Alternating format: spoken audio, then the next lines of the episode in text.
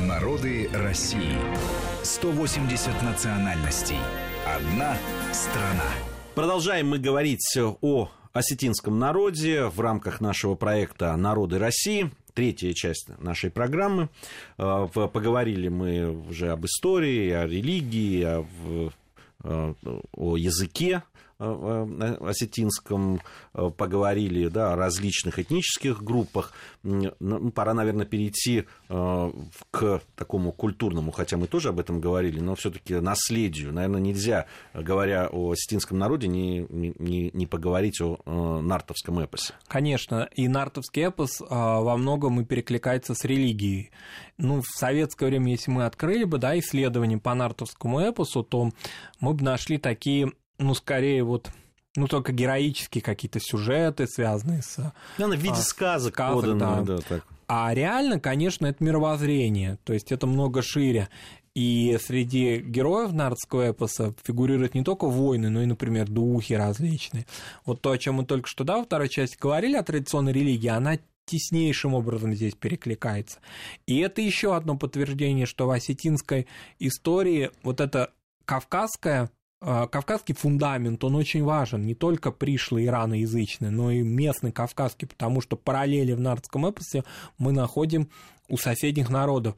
Прежде всего адыгов, немножко в меньшей степени у войнахов. Это все встречается у соседних народов. Это говорит о том, что осетины реально а, ну, двуприродные, что ли, да, они из двух а, составных частей формировались как этнос из местного кавказского населения, древнейшего автохтонного, и тоже древнейшего уже, хотя вот, да, говорят, пришлые аланы, но они пришли-то более 1500 лет назад уже, да, но тем не менее. И поэтому нардский эпос, он, конечно, вот еще одно подтверждение а, древности осетин на этой земле. Ну, вопрос о происхождении этого эпоса, конечно, очень сложен, наверное. Ну... Он очень сложен, потому что любой, допустим, наш радиослушатель Адык или Войнах, он скажет, что произошло это именно у них, да, то есть это, наверное, вот важным или таким мудрым будет сказать то, что это общее северокавказское достояние, потому что у каждого из этих народов мы это встречаем. Но есть такие примеры у тюркских народов, когда, допустим, эпос Эдигей распространен, по-моему, там начиная от каракалпаков до башкир. Так и с нарским эпосом. Это общая составная часть. Еще раз это подтверждает идею того, о том, что не было государств на, в тот период времени никаких. Государство все-таки формирует свои идеологии и закрытые границы, более или менее.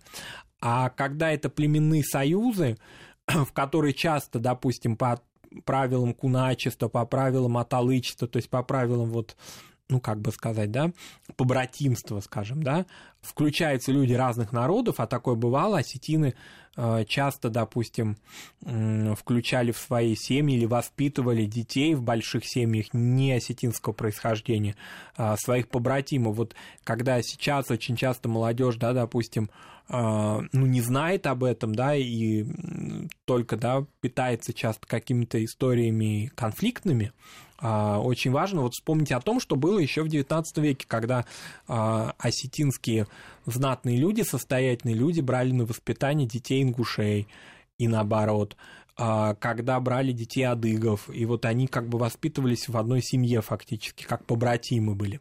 А, и понятно, что нардскепс этому активно способствовал, безусловно.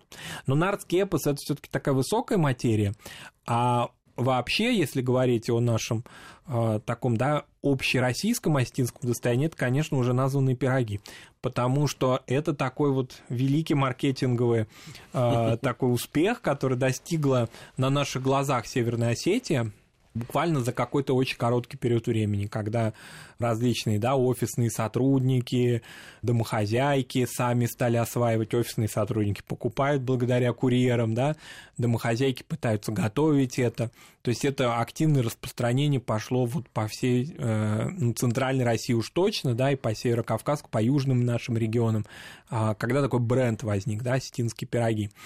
А старые осетинские пироги, они, конечно, были хорошо известны, безусловно, в, в этой местности, вот, но они были домашними прежде всего, то есть это домашняя еда, надо сказать, что это часто было как в качестве второго блюда даже, а, то есть это не как сейчас с чаем, да, это пили, это вот такое второе блюдо. После первого блюда, первое блюдо обычно это было мясо, которое заправляли а, острым сметанным соусом таким. Но вот эти острые такие сметанные соусы, острые это в смысле не только перца, но и чеснока. Это распространенная технология соусов на Северном Кавказе, в отличие от овощных соусов в Закавказье, фруктовых соусов в Закавказье, на Северном Кавказе всегда были распространены вот и у адыгов, и у чеченцев соусы с чесночной основой, часто на сметане. А, вот, это такое первое блюдо. А второе это вот пирог. Пирог не всегда с мясом, как сейчас, да, или с сыром.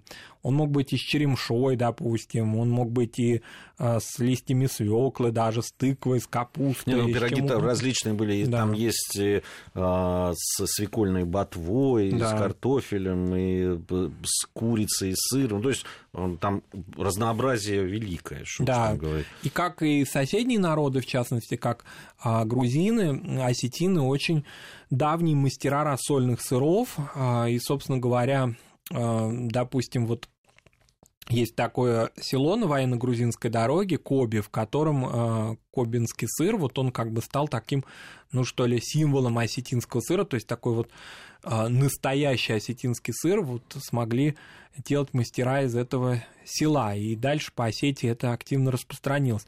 Если говорить вот о такой традиционной кухне классической, она, конечно, распространена в большей степени в Северной Осетии у нас, потому что в Южной Осетии блюда во многом уже закавказского такого типа, то есть с большим количеством овощей, с большим количеством фасоли и так далее.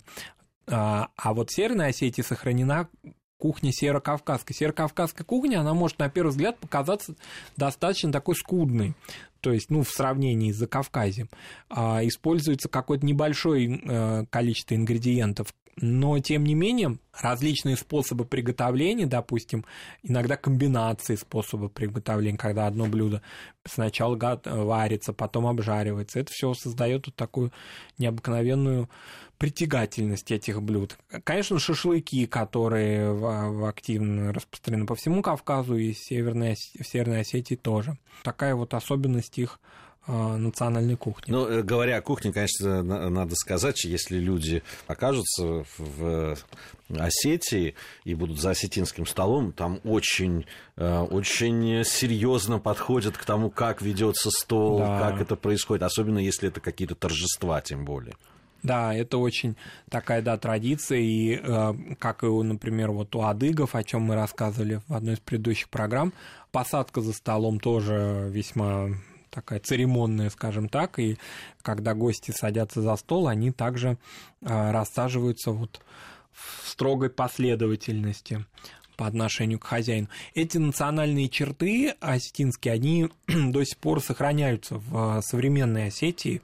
Не только, допустим, какие-то праздничные, но и поминальные черты, поминального какого-то вот такого ну, хода. А говоря тоже э, в осетинской культуре, нельзя не сказать о песнях и танцах, конечно же.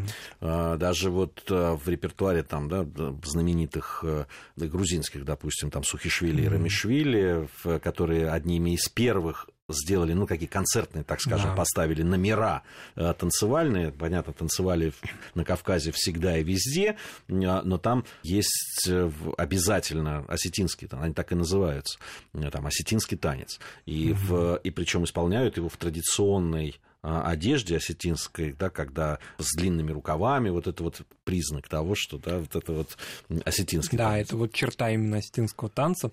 А с одеждой, конечно, одежда в большей степени сейчас сохранилась ну, в каком-то таком фольклорном ключе, но модой последнего времени у осетин стало использование национальной одежды на свадьбах.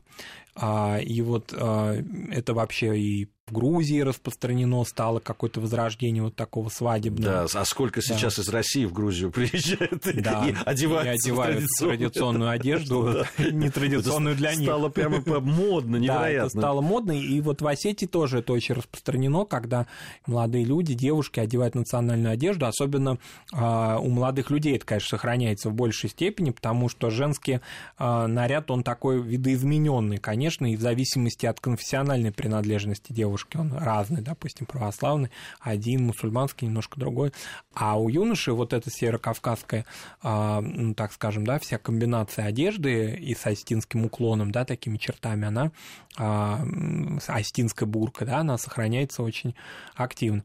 Фольклор, конечно, тоже. Надо сказать, что а, вот мы говорили о Владикавказе как центре культуры. Во Владикавказе, насколько я помню, было единственное такой вот студия документальных фильмов на несколько республик а, северокавказской, например, чеченцы, дагестанцы снимали свои фильмы в Владикавказе, в Орджоникидзе тогда. Уж понятно, что осетины и сами этого много сняли, и если вот кого-то из наших радиослушателей заинтересует, какие-то фольклорные такие старые 70-х а, годов очень интересные, уже цветные а, документальные фильмы о Северной Осетии. Их очень много было снято в этот период времени а, кинематографистами. Поэтому это не вот всплеск интереса к этнографическому кино сейчас, а, а это уже старая такая традиция. Это, конечно, литература. Пусть она не, не вышла на какие-то такие общесоюзные рельсы, да, но Коста Хитагуров, да, он был переведен, но все таки он национальный гений прежде всего, да.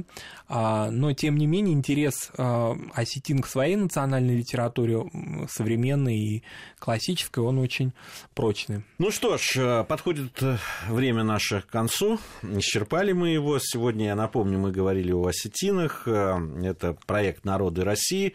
Я надеюсь, что через неделю мы вновь будем вместе с вами, наши уважаемые слушатели. Марат Сафаров и Гия Саралидзе были в студии Вести ФМ. Спасибо. Народы России. 180 национальностей. Одна страна.